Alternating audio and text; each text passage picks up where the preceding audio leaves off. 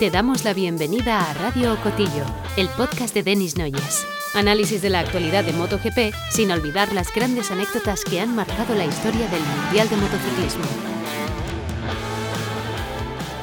Hola a todos, bienvenidos al análisis del Gran Premio de Indonesia, esta vez en un circuito nuevo para los de MotoGP en Mandalika y la verdad es que hemos tenido muchas sorpresas, pero antes de empezar, saludo a Denis Noyes. ¿Cómo estás, Denis? Ah, muy bien, y con muchas ganas de intentar entender lo que ha pasado en este Gran Premio tan diferente y, a la vez tan memorable. Sí, la verdad es que hemos tenido de todo porque ha habido el, colmo de males, ¿no? Calor, neumáticos, eh, carreras eh, acortadas en vueltas.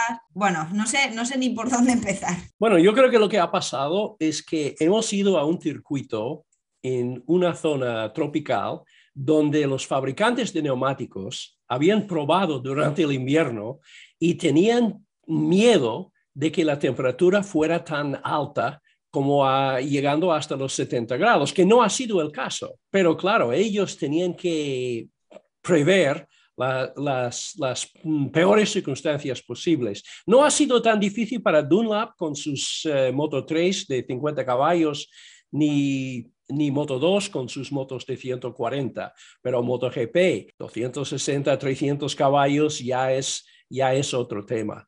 Y además, el, el problema principal ha sido eh, que el nuevo asfalto ha dado un agarre sensacional en, mojado y buen agarre en seco también, como hemos visto en la carrera de Superbikes, ah, donde hemos visto en Superbikes, ah, seguro que te acordarás de, de Toprak Razgatlioglu entrando con la rueda trasera a, medio metro del suelo frenando y no haciendo un stunt, sino haciendo carrera. Sí, jugándose el título además. Eh, jugándose el título. Y esto lo hacía porque el asfalto da una confianza enorme. La, el problema es que el circuito mismo, eh, el asfalto no es el asfalto que tenía que ser. Es decir, han, han cometido algunos fallos, van a tener que reasfaltar de nuevo. Esta vez han reasfaltado medio circuito, pero como iba transcurriendo el fin de semana, se dieron cuenta de que con unas carreras de distancia normal en seco iban a tener problemas. Hay muchos nombres importantes para nombrar en este Gran Premio, pero uno de los nombres tal vez no será tan familiar. Es el nombre de Rara Estiana uh, Valandari. Rara, Rara, digo, es la señora de 40 años que hemos visto con el, uh, con el, uh, el cuenco y, y, palo y campanas pasando por boxes cumpliendo su deber, ah, que es una Pawan Hujan o chamán, y su trabajo, ah, contratado por el sindicato que controla este tipo de, cosas en Indonesia, ah, es de influir, no de controlar el tiempo, sino de influir por el bien de todos. ¿sabes? La, voy a llamar para que venga aquí a Barcelona que también lo haga, ¿sabes? Porque no en, la, en, la, isla de Man también quiere que venga. Pero entonces, eh, ella está contratada por la organización y también por uh, Joko Widodo, el presidente de Indonesia, ah, y su trabajo es de influir por el bien de todos, para que el tiempo que llega, no que sea seco ni mojado, sino el tiempo que corresponde y que sería beneficioso a más personas.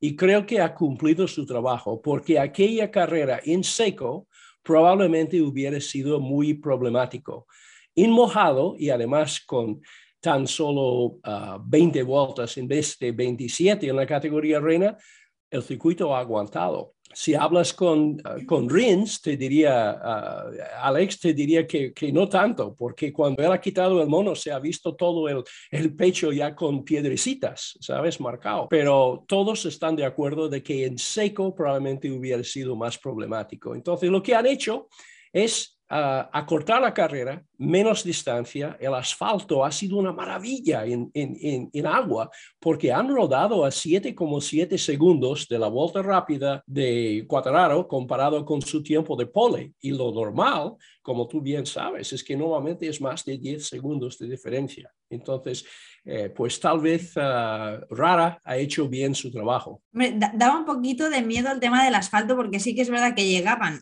con, con, el, con todo ese cambio que has dicho, con el reasfaltado, pero claro, lo que vimos en los test en comparación a, estas, a, estas, no sé cómo decirlo, a los impactos que tenía eh, Alex Rins, no es nada, porque recuerdo algunas fotos, no sé si era Peco Bagnaya o algo así, en el brazo, pero como si, como si lo hubiesen, como si se hubiesen ido al paintball y hubiesen jugado sin protecciones, pues lo mismo. La verdad es que salían muchas piedras disparadas y, era realmente peligroso. Así que bueno, dentro de lo que cabe han mejorado bastante, pero bueno, seguro bueno, como comentas, lo tendrán que, seguir mirando todo esto. Igualmente, el esfuerzo y lo que se ha volcado ese país entero para coger el, Gran Premio ha sido increíble y, han tratado a los pilotos que veían los, todos estos vídeos de su llegada al aeropuerto, al circuito y tal, digo, madre mía, era como, realmente dices, esta gente merece un gran premio y que al final se haya podido celebrar porque mm, lo, viven como súper apasionados. Ahora lo que van a hacer es reasfaltar de nuevo. Eh, tendrán la oportunidad de reasfaltar antes de que llegue Superbikes a final de temporada y esto será una prueba también para MotoGP para el año que viene. Entonces, eh, claro, ellos han utilizado la tecnología más o menos de hacer un aeropuerto, eh, pistas de aterrizaje, pero con un nivel de piedra eh, demasiado grande que han roto con, la, con, la, fuerza de los, de, los, de los neumáticos de las, de las motos, pues ha salido, pues parecía, parecía ah, balazos de escopeta, como decías tú en el caso de los entrenamientos de, de, invierno. Me suena, Denis, a ver si, si, le das un poco de luz a este tema, que en, en 2013 también hubo problemas con los neumáticos en la época de, de Bridgestone y también se, se, se hizo alguna modificación en carrera por esto, ¿no? Era muy semejante, salvo que en el 2013 era el circuito de Phillip Island, mm. llegaron allí sin haber entrenado antes. Bridgestone llegó con los neumáticos del año anterior ah, para encontrar un asfalto nuevo que tenía un nivel de agarre tremendo, tanto que el récord de la pole lo hizo Jorge Lorenzo en el año 2013 y todavía no se ha batido. Ah, y este récord sigue en pie porque el agarre, era el agarre era tremendo.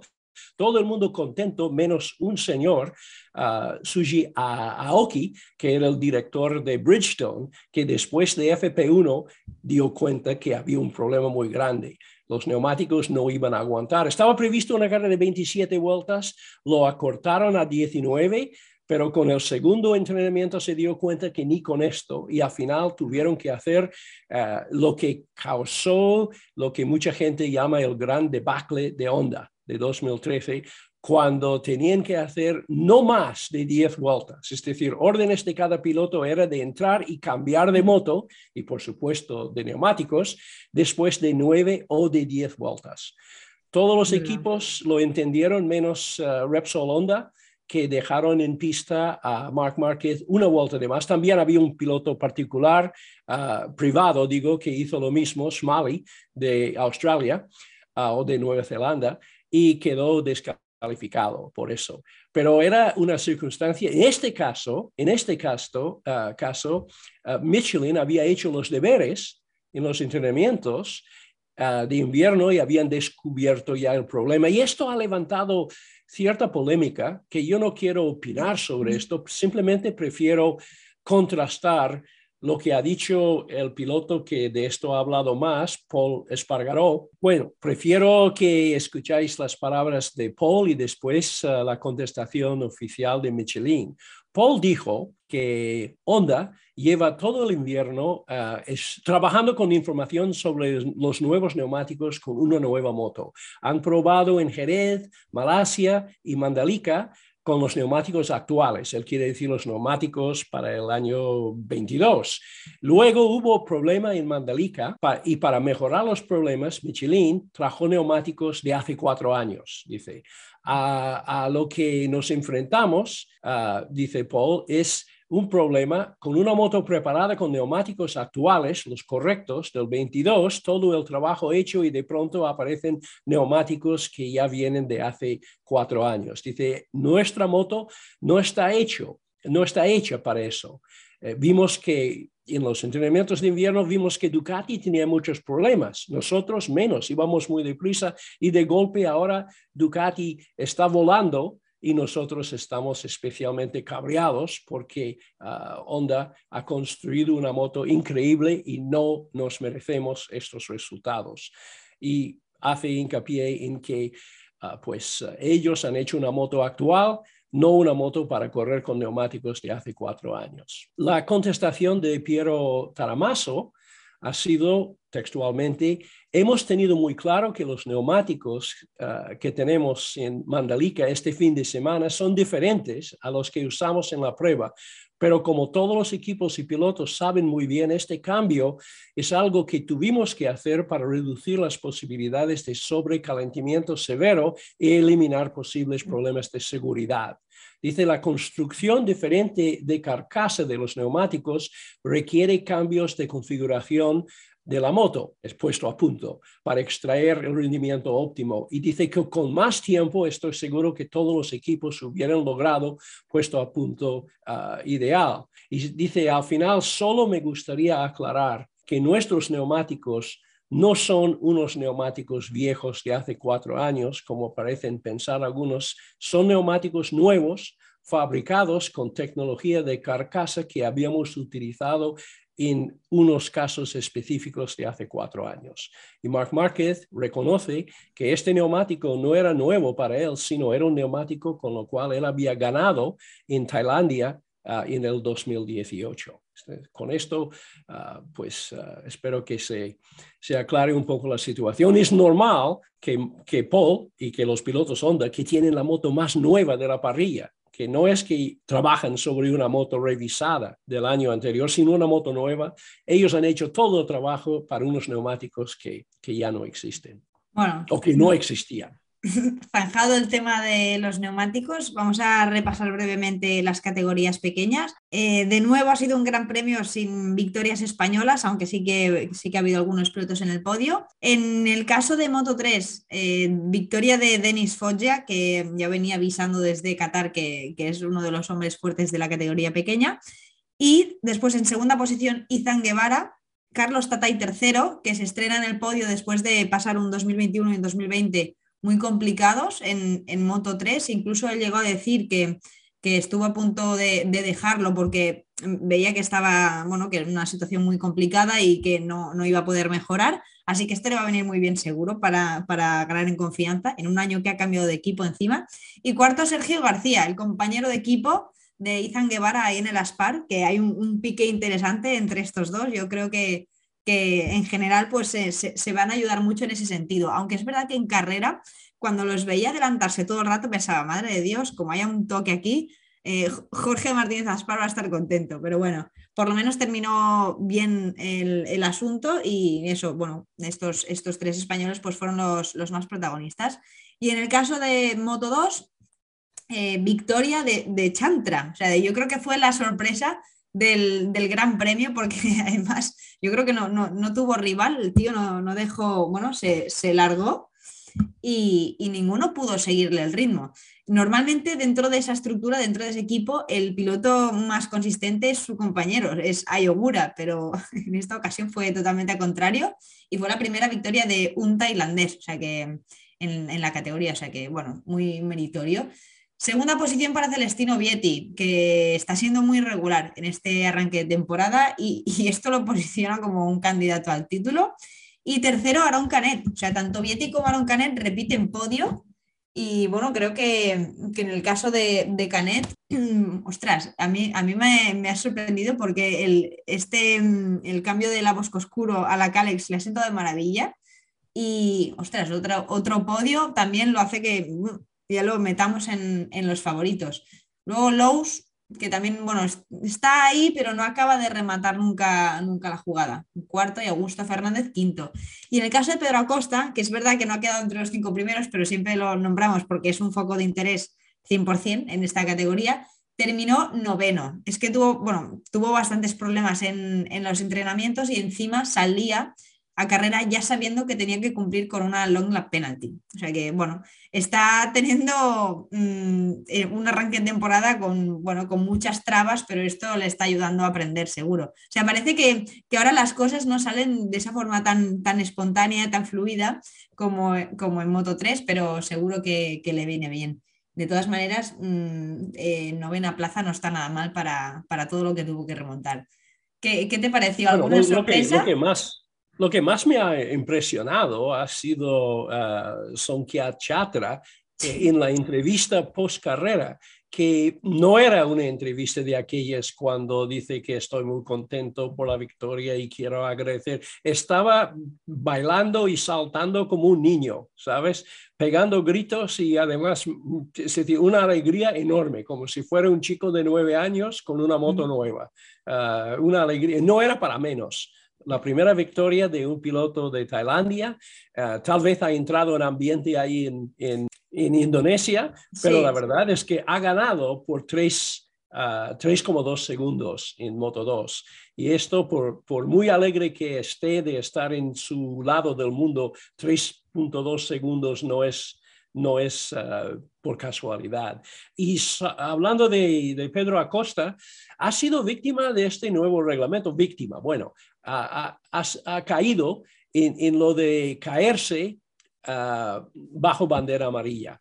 Este es un reglamento difícil de interpretar porque el reglamento no dice que tienes que ir parado cuando pases por ahí, simplemente dices que no te puedes caer. Y lo que pasa es que puedes tener una caída, tal vez por el mismo motivo que el piloto que ya está en el suelo ha sufrido. Pero en el fondo, dirección de carrera lo que quieren hacer es, pensar en, siempre en la seguridad y él en el futuro sabrá que cuando hay bandera amarilla hay que procurar pasar ah, sin, sin caída.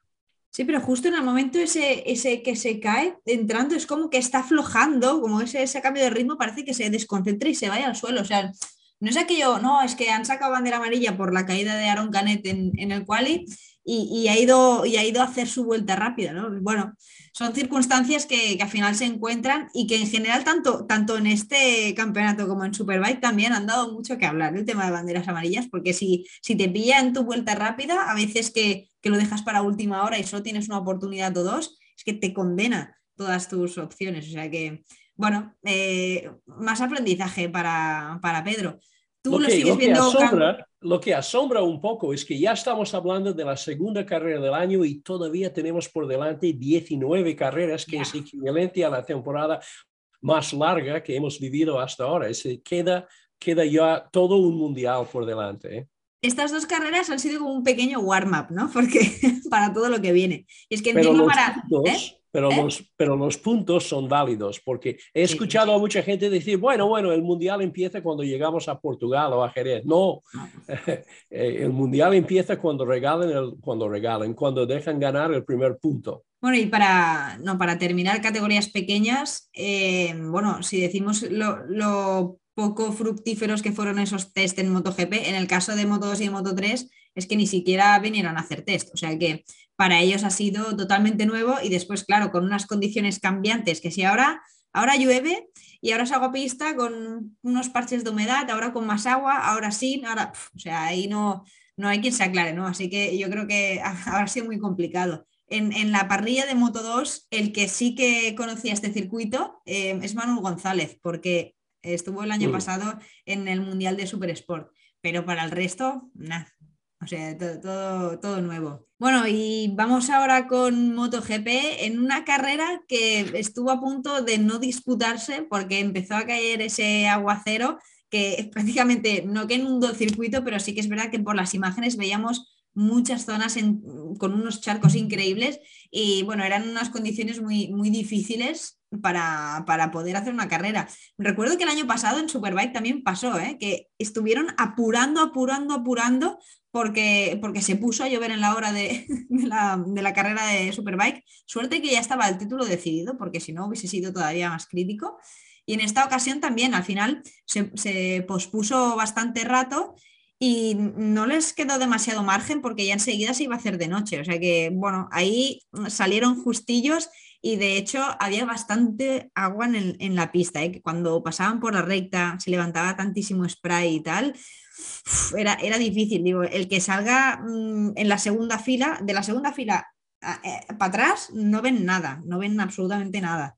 Pero bueno, y nada, y terminó con, mucho protagonismo de los pilotos que normalmente lo hacen muy bien cuando hay agua, como Jack Miller, como Oliveira, etc. Y el podio eh, se lo llevó, ¿quién ganó? Una KTM, Miguel Oliveira. Segundo, Cuartararo en lluvia, ojo, cuidado. Y tercero, Johan Zarco, el, primer piloto de Ducati, aunque es verdad que estuvo, eh, que estuvo también, pues muy, muy al nivel de, o sea, que Miller estuvo también muy al nivel de Johan, o sea, que estuvo bastante disputado en ese sentido. Pero bueno, siempre cuando hay, mm, hay, cuando hay mm, situaciones de estas excepcionales, siempre hay pilotos que de golpe, y luego ya analizaremos un poquito más en profundidad, pero hay otras sorpresas, otros nombres que seguro que no esperábamos ahí delante y que también estuvieron luchando a veces incluso entre los diez primeros. Bueno, después de aquel podio de Olivera, Cuatraro y Zarco, y has nombrado a Miller, ah, las dos Suzuki que siguen más o menos donde estaban en, uh, en Qatar, es decir, entre quinto y séptimo, en este caso, pues uh, Rins ha sido quinto, Mir sexto, y ellos están empatados con el mismo número de puntos. La Suzuki un poco en medio, es decir, no han hecho este gran paso hacia adelante, pero tampoco uh, están perdiendo terreno. Pero para mí, la carrera que, lástima que televisión no ha podido seguirlo con más detalle, porque claro, hay que siempre estar mirando lo que pasa arriba, pero hubo una guerra entre ocho pilotos para el octavo puesto y los nombro. Brad Binder, Alex Espargaró, Daryl Binder, Enea Bastianini, nuestro ganador y líder del mundial, Paul Espargaró con la Honda, Alex Espargaró, digo, Alex Márquez con la otra Honda, Luca Marini y Pecco Bagnaia, que al final ha quedado último de este grupo y ha por fin sacado su primer punto. Ah, ya tiene un solo punto después de dos carreras. Este fue una guerra entre pilotos que iban a ciegas. Y, y, no lo digo exagerando, digo, bueno, para ponerlo en las palabras de Brad Binder, él dijo que cuando vas metido en medio de este grupo, no ves absolutamente nada sino las luces rojas de las motos que están delante. Y cuando tú ves que ellos frenen, Ah, pues ya es hora de frenar tú porque si no te vas a salir de pista. Y él, él dijo que la carrera era una pesadilla, pero no una pesadilla simplemente porque iba ciego sobre agua, sino porque su, ¿cómo lo llaman? Ah, dispositivo de altura de moto ha funcionado durante unos 15 segundos al principio de carrera. Después, durante el resto de la carrera, hizo lo que le daba la gana y tenía que ir con una mini moto de altura durante toda la carrera. Dice que cuando la moto es bajita así, requiere un esfuerzo eh, mayor para inclinar y, no tienes la suspensión, tienes la mitad de la suspensión que la marca quiere de que él, si en seco, dice que hubiera ido directamente a boxes. Yo creo que mucha gente esperaba un resultado mayor de él, porque ya le hemos visto el año pasado en Red Bull Ring, mm. asombrando a todo el mundo ah, con esta victoria, cuando los demás entraron a cambiar gomas y él no. Él dijo que, que esta carrera para él ha sido la carrera de su vida. Dice que nunca he hecho una carrera mayor que esta porque, claro, estaba luchando contra una moto que era una mini moto durante toda la carrera. Y dice que la gran alegría para él era encontrarse peleando con su hermano metido en los puntos, porque dice, de mi hermano se ha hablado mucho y no muy bien pero es un piloto rápido y ya tendrá con, con, esta, con esta moto la oportunidad de demostrarlo muy heavy ¿eh? lo del caso de Darren Binder. Bueno, luego entraremos en detalle, pero, pero yo creo que ha callado muchas bocas. Veremos, ¿eh? veremos después el resto de temporada si tiene más oportunidades de estas, pero flipa. Bueno, antes de nada, eh, una de las noticias eh, del fin de semana, que fueron esas caídas de Marc Márquez, sobre todo por esa última que tuvo en, el warm-up que lo dejó fuera de combate y bueno, recibió el unfit de la organización, no pudo, no pudo disputar la carrera por el traumatismo cráneoencefálico. Y bueno, viendo la, viendo la caída de Hindsight, o sea, yo creo que, bueno, tuvo traumatismo cráneoencefálico, pero se podía haber roto perfectamente algún hueso más porque fue muy seco y, muy violento ese golpe. O sea que, bueno, se, siguen, los, siguen los problemas, no estaba nada cómodo, pero encima eso, se queda fuera de, carrera. ¿Y qué te pareció? Porque mm, ahora las caídas son mucho más dolorosas que las caídas del, del Mark anterior, me refiero del Mark, de, la etapa anterior a todos estos problemas de Mark. Estos han sido, bueno, sobre todo esta carrera, esta caída del warm-up ha sido una carrera, una caída de 500, es decir, un high sider de aquellos, era con el gas, con el puño cerrado, cuando la electrónica no interfiere para nada.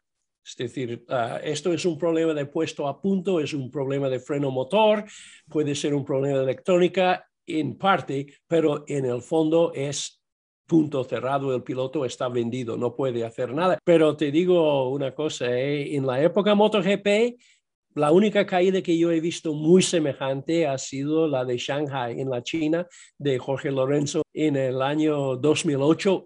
Tuve la experiencia interesante, Judith, de, de ver esta carrera eh, conjuntamente. Con, no, no estaba en mi casa, pero estábamos hablando por teléfono durante todo el warm-up y toda la carrera de, de, ah, de Moto 3 con Wayne Rainey desde, desde su casa. Y mientras tanto, él de vez en cuando cogía otro teléfono para comentar cosas con Kenny Roberts. Entonces estaba muy bien acompañado y muy interesante uh, las cosas que dijo, que dijo Roberts de todo esto. deberíais uh, grabar esas conversaciones, estaría bastante bien.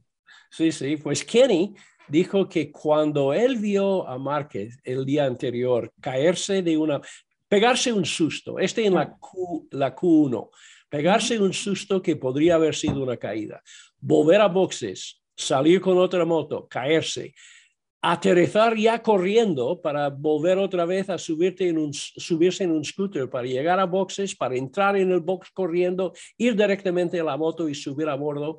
Roberts dijo a Wayne y Wayne dijo a mí, ¿sabe lo que me ha dicho Kenny? Dice que Kenny ha dicho que si esto fuera yo, saliendo de una caída así, si hubiera puesto delante de mí, me hubiera quitado las llaves de la moto, me hubiera hecho sentarme y me hubiera preguntado qué es exactamente lo que te hace pensar que saliendo así va a tener un, ah, un resultado diferente del resultado que acabamos de ver, ¿sabes? Y Roberts dice que yo estaba tan seguro que se iba a caer.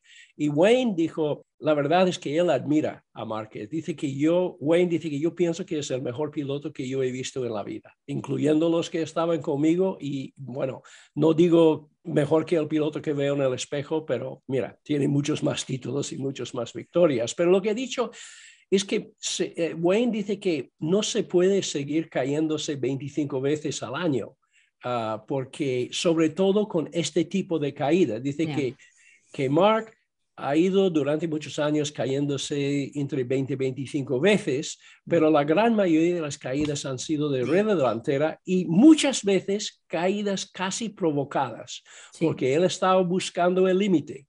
Pero dice que caídas como esta me ha sorprendido, Wayne, me ha dicho, ¿sabes cuántas veces me he caído yo durante los, uh, mis, todos mis años del Mundial, desde el 88 al 93? Menos que marquen una temporada, ¿no? 12. Wayne dice que yo me he caído 12 veces y cada caída me sobraba, sobre todo la última, por los motivos que ya sabemos. Mm. Pero él dice que, uh, que Mark, el problema es que durante todo su tiempo en MotoGP, Wayne dice que casi siempre llevaba la misma moto. Nuestra Yamaha, los cambios eran mínimos, ¿sabes?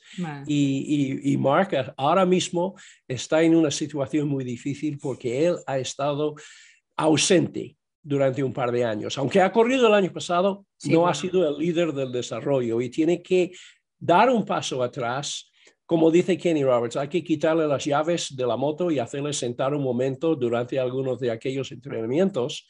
Ah, menos mal que no se ha hecho daño y él dice que ah, lo que necesita ahora es tiempo de acostumbrarse, que lo raro de este mundial este año es que empezamos con cuatro circuitos atípicos. Qatar siempre es diferente de todos los circuitos europeos, siempre es, los resultados de Qatar muchas veces no te dicen mucho, pero después hemos ido a un circuito donde no que nadie conocía, salvo por unos entrenamientos.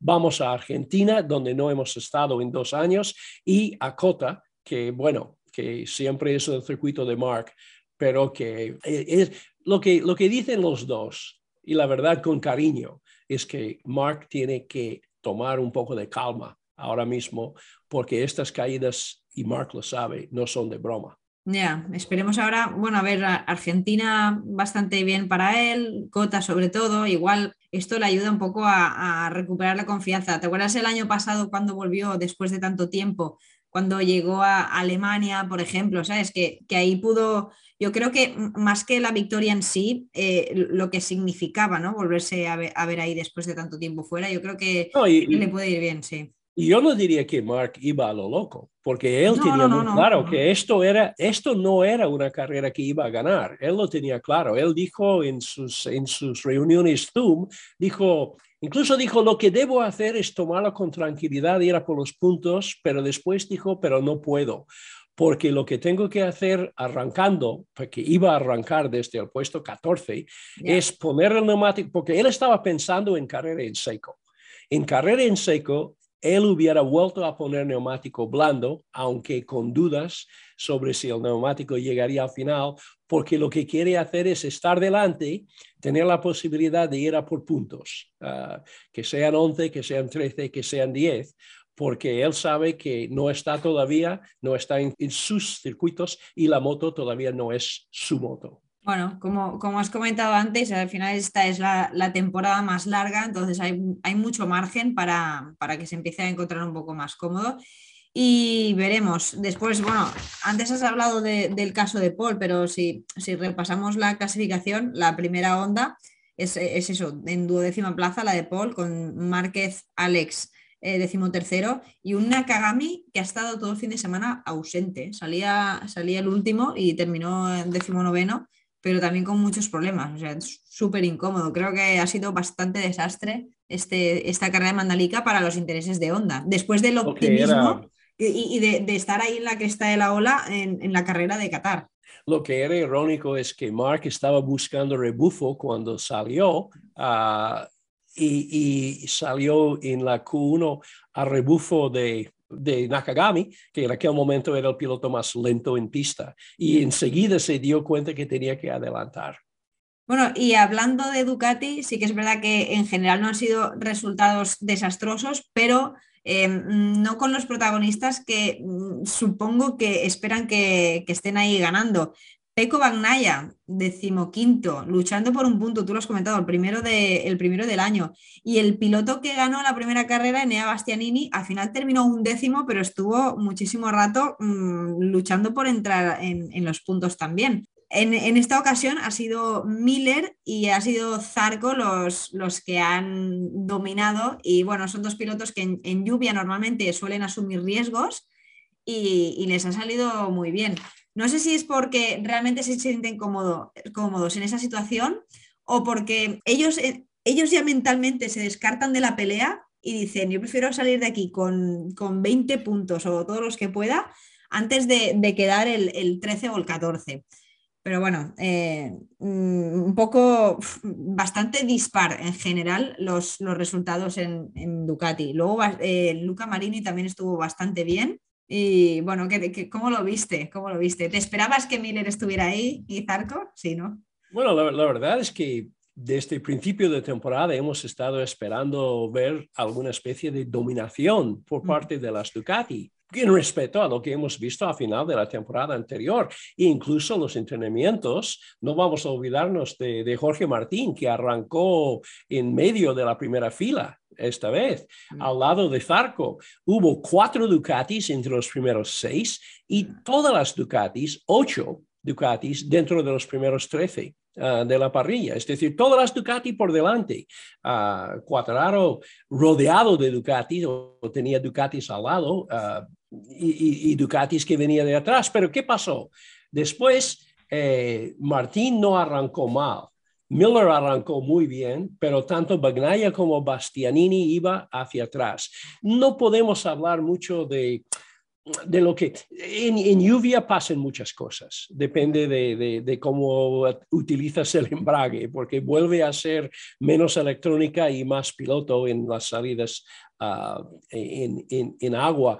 Pero una cosa que debemos tener claro es que hay gente que dice, bueno, las Ducati cuando llegan a Europa, cuando tienen más tiempo, van a volver. No, es que los motores están congelados. Si el problema de Ducati es que la respuesta del motor es demasiado abrupto, es demasiado violento. Eh, esto no lo pueden solucionar simplemente a toques de tecla. Eh, hay por mucha electrónica que tenemos en nuestro mundillo, ahora lo importante en un motor es árbol de levas, ah, relación de compresión, forma de la cámara de combustión, ah, el diseño del motor a por sí. Entonces, Ducati ahora está trabajando con tres motores diferentes ah, y por mucho que solucionen cosas eh, en el equipo Pramac, si no sean soluciones simplemente de, de, suspensiones de chasis o de electrónica, no pueden aplicarlas a, las, aplicarlos a las, a las motos oficiales. Yo creo que Zarco se ha convertido un poco en el piloto de pruebas, porque hemos visto que el dispositivo de altura que utilizan durante carrera, no en, solo en la salida, sino la parte delantera de la moto, eh, Ducati se lo ha quitado de la moto, ah, de todas las motos en esta carrera, pero en dos o tres ocasiones eh, han hecho que Zarco saliera con ella. Y esto nos lleva un poco al tema de, de lo que Márquez llama el artilugio es decir, el, invento que según muchos es inútil ah, y que quieren eliminar. En realidad no hay ninguna decisión tomada todavía por parte de la MSMA, pero hay una especie de principio de acuerdo mutuo de que el año que viene van a eliminarlo.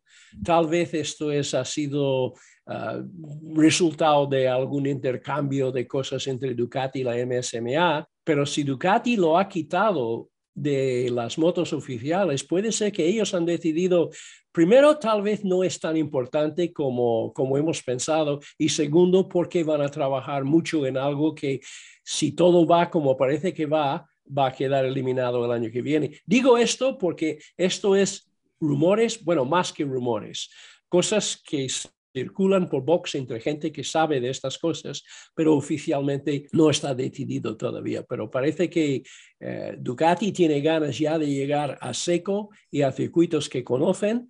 Ah, y realmente tienen que estar preocupados ah, porque el piloto líder de la fábrica, después de dos grandes premios, tiene un solo punto. Sí, es verdad. Y, hablando de pocos puntos, claro, Jorge Martín, que, creo que, está muy bien valorado dentro de Ducati, lleva dos ceros. Claro, el de Qatar fue como consecuencia de, la caída de Peco Agnaya, que se lo llevó por delante y el, pobre pues no, no tuvo la culpa ahí. Y en esta ocasión, pues es verdad que, salía en esa primera fila, en segunda posición, pero claro, ¿qué experiencia tiene Jorge Martín con, en condiciones de lluvia? Si el año pasado eh, se perdió también unas cuantas carreras, o sea, hay que, hay que darle mucho margen para que se encuentre carreras con, estas condiciones y se acostumbre a pilotar la, Ducati en lluvia. Se fue al suelo al final. Eh, en, la misma curva, en la misma curva donde se cayó él, hubo una especie de charco y como él estaba apurando la frenada, me parece que tenía, no me acuerdo. estaba adelantando. Justo, estaba, bueno, estaba aguantando ah, y pisó este charco y se cayó. Y Bagnaia dijo que eh, cuando él salió de pista era el mismo sitio, él también llegó a bloquear la red delantera y por milagro se ha salvado. Bueno, es que hubo, hubo una de salvadas increíbles, ¿eh? ¿eh? a lo largo del fin de semana. Recuerdo alguna de Paul, la de Bagnaya también fue la, de, la del tren delantero, ¿no? Que se le cierra y la, y la salva, que digo, ostras, las, las salvadas estas que, que hicieron algunos al pisarla, entrando a, línea, o sea, entrando a la recta, que pisaban un poquito la zona blanca justo antes del piano y empezaban ahí, guap, que se les iba de atrás. Esas difíciles, pero la de Peco, yo no sé, digo, aquella no entiendo cómo la pudo salvar. Lo que dijo Olivera, Olivera dijo que yo gané porque arranqué bien. Si yo hubiera estado metido en, en, el segundo pelotón, hubiera sido muy difícil porque dice que delante, eh, primero tenía la suerte de que pudo hacer unas vueltas a rueda de Miller, que siempre en agua va muy bien, uh, sobre todo a principio de carrera, porque Miller, como dije, Miller venía desde atrás del puesto noveno y se colocaba delante. Entonces Olivera dice que con Miller delante y sin spray, sin motos por lado, podría ver los charcos que hay charcos donde la línea blanca en el interior de muchas de las curvas rápidas había charcos, pero si no es si vas si vas en grupo no lo sabes.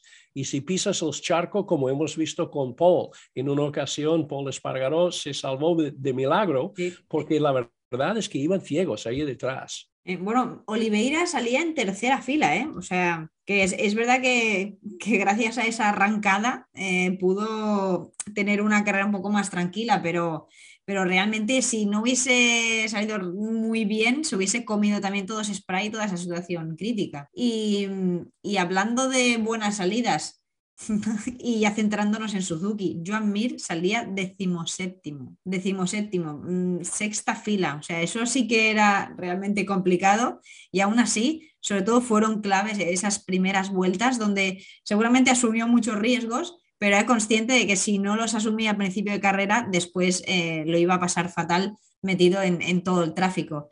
Y a mí me sorprendió mucho cómo fue capaz de estar ya en la, en la segunda o la tercera vuelta en el grupo de los diez primeros. Como observó Alex Rins después de la carrera, dijo que si no por la lluvia nosotros hubiéramos pasado, no hubiéramos pasado mucho peor.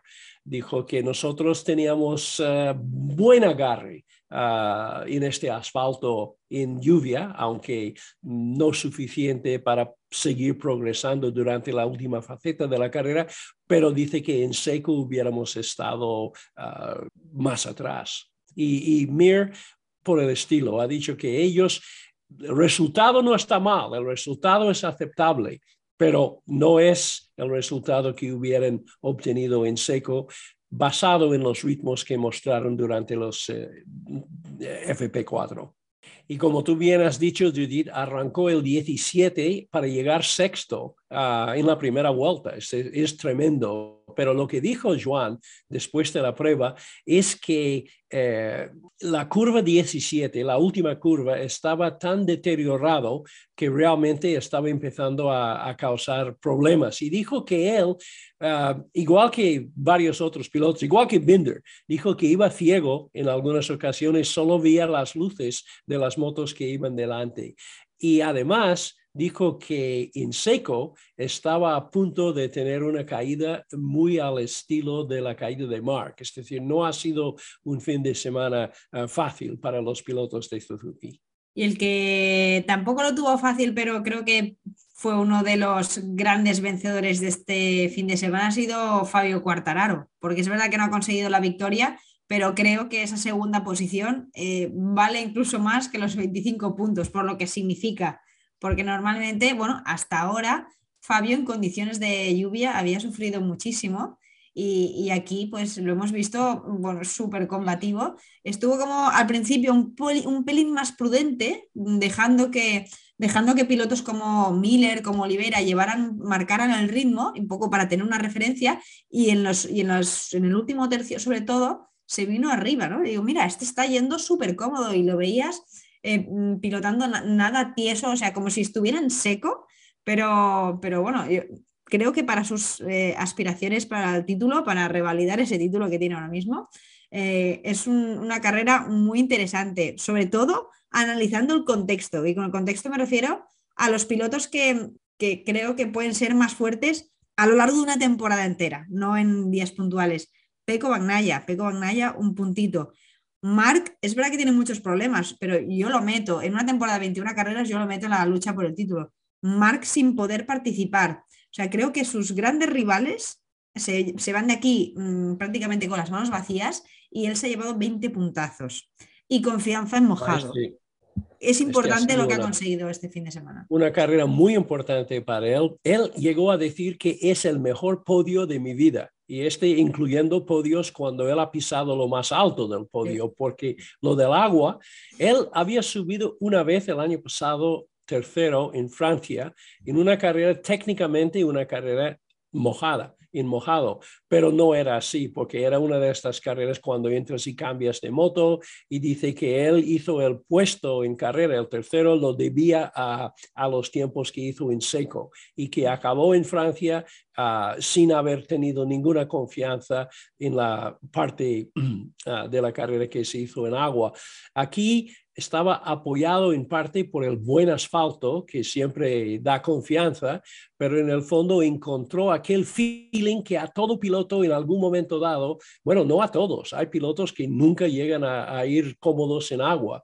Ah, incluso me acuerdo Randy Mamola, que era de los peores pilotos en agua que has visto en la vida. Randy no quería ni salir a casa en zapatos con agua, menos mal con una moto, pero después se convirtió en un maestro en, en agua. No sé si va a pasar esto a Cuadraro, pero ha dado muestras de, ah, de tener mucha confianza ah, corriendo en agua. Lo que pregunto, no sobre su pilotaje en agua, sino sobre los resultados de la Yamaha en general, si esto ha sido un espejismo, porque él mismo, había un momento, Judith, en una de las conferencias de prensa, cuando un periodista le ha preguntado cómo ha hecho la pole, su primer pole desde Cataluña del año pasado, eh, periodista dijo, bueno, ¿cuándo vamos a ver la Yamaha de verdad? Cuando Yamaha ha tenido tiempo ya de solucionar temas. Y dice, la Yamaha de verdad se vio en Qatar.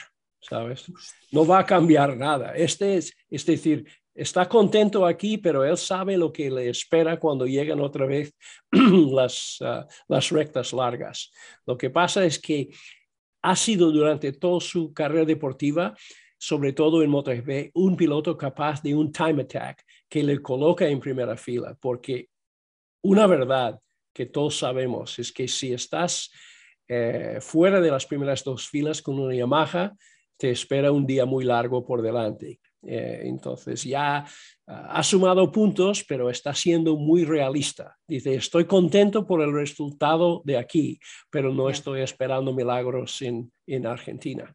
Seguramente hasta el año pasado mm, el miedo principal de, un piloto Yamaha, en este caso de Fabio, eran las Ducati, ¿no? Que, que, arrancaban como nadie, te hacían un tapón impresionante, pero claro, ahora es como que luchan contra todos, porque incluso las Suzuki han mejorado mucho en ese sentido. Entonces, se, han quedado atrás y, para él es verdad que no es que sea imprescindible, es que e, e, es absolutamente necesario salir en primera fila por lo menos. Pero, hay, que aprovechar, hay que aprovechar estas oportunidades en circuitos donde Incluso en agua, con una recta larga, la Yamaha tiene problemas. Hubo chispas aquí, eh, a pasar de la lluvia, hubo chispas entre Cuatraro y Miller, uh, de nuevo. Uh, Miller, uh, Miller no guarda las palabras, él ha dicho lo que piensa. Dice que Cuatraro adrede suele abrir la trayectoria cuando ha adelantado a alguien por dentro, en vez de simplemente pasar e irse, le tiene que dar un toque en la pierna o en el carenado o algo así para decir, oye, ¿se acuerda de mí? Pues dice que yo, yo sí que me acuerdo de él. Y dice que hace lo mismo a mí que ha hecho a, a, Zarco, pero como Zarco es, eh, eh, es paisano, a lo mejor no se queja, pero yo sí. Y cuando han sacado este tema con Cuatraro, después de la, durante la conferencia de prensa, ha dicho, ¿qué piensas de lo que ha dicho Miller? Y dice, lo que dice Miller no me importa en absoluto. Ah. Punto final. Dice que Miller, que vaya a mirar el vídeo de la carrera y verá que no ha hecho nada. ¿sabes? Mm, ostras, Miller, me acuerdo el año pasado que tuvo también muchos encontronazos de este tipo con, con Joan Mir, pero muchos. pero, tiene, este, ¿eh? tiene, este, tipo de, tiene este tipo de encontrazos, como dices, eh, sin enfadarse es muy australiano, ¿sabes? Ya, bueno, lo suelta, es parte de, su carácter y su, dice, que yo tengo, sí, Miller dice, yo tengo muchas ganas de poder sacar este tema cara a cara hablando con, uh, con Fabio la próxima vez que le veo. Bueno, bueno, lo, lo, que dices de Fabio, si su respuesta fue que la Yamaha verdadera es la de Qatar, complicado. Es que es eso, ya veremos ahora ¿eh? si sigue en esa línea, pero claro, llegamos de un circuito en el que podríamos decir que fue un fiasco para Yamaha en general a, a una pista en la que han tenido oportunidades incluso otros pilotos con los que no contábamos, porque si dejamos de lado el tema vicioso, que al final se tuvo que, retirar y que parece que va a ser un año muy, muy, muy a la sombra, eh, ahí hubo un rookie, rookie con todas las letras, porque además viene de modo 3 directamente, marcándose un Jack Miller. Eh, Darren Binder, ¿qué te pareció? El tío saliendo vigésimo segundo, penúltimo. Es verdad, y además eh, en esta ocasión nadie se ha quejado de su, pilotaje. Nos acordamos de que en Qatar Remy Gardner estaba enfadado con él porque dice que no hay que conducir de esta manera y la contestación de, de, Binder era yo no sé conducir de otra manera. A lo mejor él ha ido a una escuela diferente del mío, pero donde, de donde vengo yo hay que, cuando ves hueco hay que meterse. ¿eh? Entonces, bueno, uh, es... es es un piloto que tal vez, esto pasa algunas veces, un piloto sale de Moto 3 ah, o Moto 2 donde no se ha destacado mucho. Os puedo, te puedo dar un ejemplo, Fabio, Fabio. Quadraro tampoco estaba comiendo el mundo, pero la gente veía de lejos. Los que entienden han, han visto un nivel de talento. En Yamaha también han visto talento uh, en, el joven de la, de la familia Binder y ya veremos. Porque bueno, talento y sponsor. Y sponsor también, pero claro, eso es parte de la gracia. Esto ayuda. Uh, pero él tiene seis puntos. Uh, ya, y como hemos dicho, queda toda una temporada de 19 carreras y la Yamaha tal vez es la mejor moto para llevar en lluvia. Sí, y también, bueno, yo, lo vi como muy suelto en el momento en que estaba peleando en grupo. Digo, mira, parece que está en plena carrera de Moto 3, o sea, adelantándose constantemente, ¿sabes? Un, un desparpajo que digo, mira, mm, no me da la sensación que esté viendo una carrera de, de MotoGP. Pero bueno, es eso, son condiciones así en mojado, muy críticas. Ya, ya iremos a otros circuitos en, situación normal y, a ver qué tal, pero igual esto le ha servido para motivarse, ¿no? Porque claro, eh, tiene una lupa encima, pero no una lupa pequeñita, una lupa como una catedral, ¿no? La gente está diciendo, pero tú, tú no te merecías esa moto, había muchos pilotos y no sé qué, que si no tienes el nivel, que si no has destacado, y, y llega el tío y se mete a pelear en ese grupo, ¿no? Y con su hermano, ¿eh? Con su hermano, que al final el toque, el toque con Brad hizo que se tuviera que abrir un poquito y entonces también lo aprovechó, lo aprovechó Alex en ese momento. Pero llega a cerrar la puerta a su hermano y, ojo el carrerón de Darryl. Que bueno, mm, mención especial para él. Bueno, y el otro piloto Yamaha, en este caso Franco Morbidelli, terminó en una séptima plaza, que no está mal, ha tenido también un fin de semana un poco complicado, caída incluida. Lo que sí que es verdad que es un séptimo, pero bastante descolgado del sexto, que fue Joan Mir, o sea, está a 12-13 segundos. Así que bueno, mm, creo que no ha sido una mala carrera, no está al 100% de esos problemas con la rodilla. Entonces, bueno, a veces cuando estás mermado físicamente, una carrera en lluvia te ayuda un poquito, ¿no? Aunque, aunque psicológicamente te castiga, pero por lo menos pues no, no llegas al final tan, tan, tan apurado. Y Dovizioso, que lo hemos visto muy poco, ha tenido que abandonar con una especie de avería técnica que no lo han especificado, pero no ha sido rotura, pero algún problema le ha obligado a, abandonar. Y solo queda Aprilia, ah, y en el caso de Aprilia, pues noveno puesto para Leish, uh, metido en este grupo de ocho luchando para el octavo puesto, ¿sabes? Estaba metido en el ajo de una lucha durante toda la carrera. Seguro que no está contento con el resultado, pero eh, seco tenía buenas maneras en algunas ocasiones. Eh, Maverick Viñales, Uh, justo fuera de los puntos, pero ojo, ha hecho una, ha hecho séptima mejor vuelta, uh, incluso mejor que su compañero de equipo. Esto no tiene tanta importancia, pero eh, ha rodado en 39.4, que no está nada mal durante la carrera. Queda por ver ah, lo, que, lo que le espera ya cuando se acostumbra más a, a la Aprilia. Yo para lo que, lo que más yo creo que estamos hablando de esta victoria de uh, Oliveira como si fuera pues una anécdota, Pero la verdad, la verdad es que él ha hecho una carrera impecable. Eh, todos 39 con la carrera controlada, justo al final de carrera cuando empezaba a acercarse un poco cuadrado, lo justo para hacer que los comentaristas empezaban ya a hacer los cálculos que siempre hacemos, eh, está ganando cuatro de, en una vuelta ha ganado casi un segundo, pero claro, tan pronto como Olivera lo vio en la pizarra, volvió a abrir el hueco y tenía esta carrera controlada. Cuando Olivera gana, eh, como hemos visto en Portimao, es que gana controlando. Ah, no sabemos hasta dónde puede llegar KTM, pero tienen un par de pilotos capaz de, buenos resultados y un par de rookies que están todavía por, por coger el hilo, pero que no es una anécdota esta victoria de KTM. Ojo con ellos. Bueno, me gusta esta puntualización que has hecho, porque es verdad que hemos pasado por encima como si fuera poco súper sencillo, ¿no? Bueno, estas victorias de Oliveira eh, son de paliza, ¿eh? es, verdad, menos, aquella que, ¿te acuerdas que era en Austin? Que estaban Miller con Paul, que se fueron un poco por fuera y él aprovechó y se, y se metió por el interior y ganó, pero menos esa, mm, el caso de Oliveira es, es increíble, no sé, o sea, fue dominio, seguridad y gestión durante la carrera, como tú dices, ¿no? Es decir, bueno, controlo esa distancia que me permite ir cómodo y si veo un poco de riesgo, aprieto aprieto y ya está. Eh, maravilloso, maravilloso Oliveira. Y una pena que Vinter no haya podido estar cómodo porque también es verdad que en, agua se desenvuelve bien. O sea, podían haber tenido las dos KTMs perfectamente en el podio entonces. Eh, nada, nos mm, volvemos a, hablar dentro de 15 días después del Gran Premio de Argentina. Bueno, luego vienen dos fines de semana seguidos, ¿eh? Argentina y Cota, y bueno, aquí estaremos para comentarlo. No sé si estaré yo, estará Cristian, no lo sé, pero, pero tú seguro, ¿eh, Denis? Tú, tienes Superbike por, tú tienes Superbike por delante ahora, ¿eh?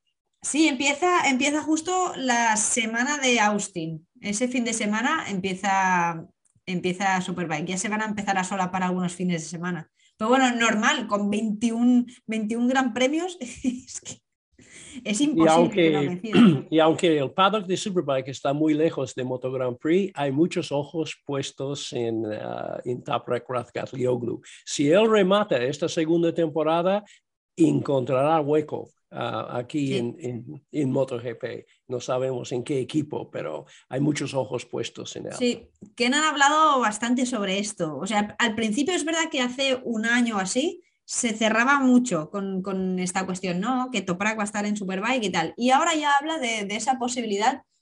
Lo que no sé si van a poner como condición que suba al equipo oficial o no, porque no sé si va a querer una moto de segunda, entre comillas, ¿sabes? Pero bueno, ya, ya lo veremos. Pero es verdad que tiene pinta de un posible cambio. Lo que pasa es que va a ir a, va a aterrizar en MotoGP en el caso de que se produzca esto ya con una edad avanzada. edad avanzada en, términos de, de MotoGP. ¿eh? Tendrá que volver a ganar aquel veterano que lleva la Kawasaki, ¿no? Sí. Esto no será tan fácil, ¿eh? porque hemos visto cómo acabó, hablando de Mandalika, acabó la gran temporada de Radgar Lioglu con dos victorias de Johnny Ray. Bueno, mm. ya veremos. Sí, exacto. Nos, nos, vemos dentro de 15 días y eso, recordarle a la gente que puede ver los, eh, estos análisis en el canal de YouTube de Denis y también escucharlo en podcast, como haces tú, te vas con la bici ahí, y, vas escuchando o, dando un paseillo o alguna cosa de estas. Gracias por este ratito, Denis, y hasta pronto. Gracias y hasta la próxima.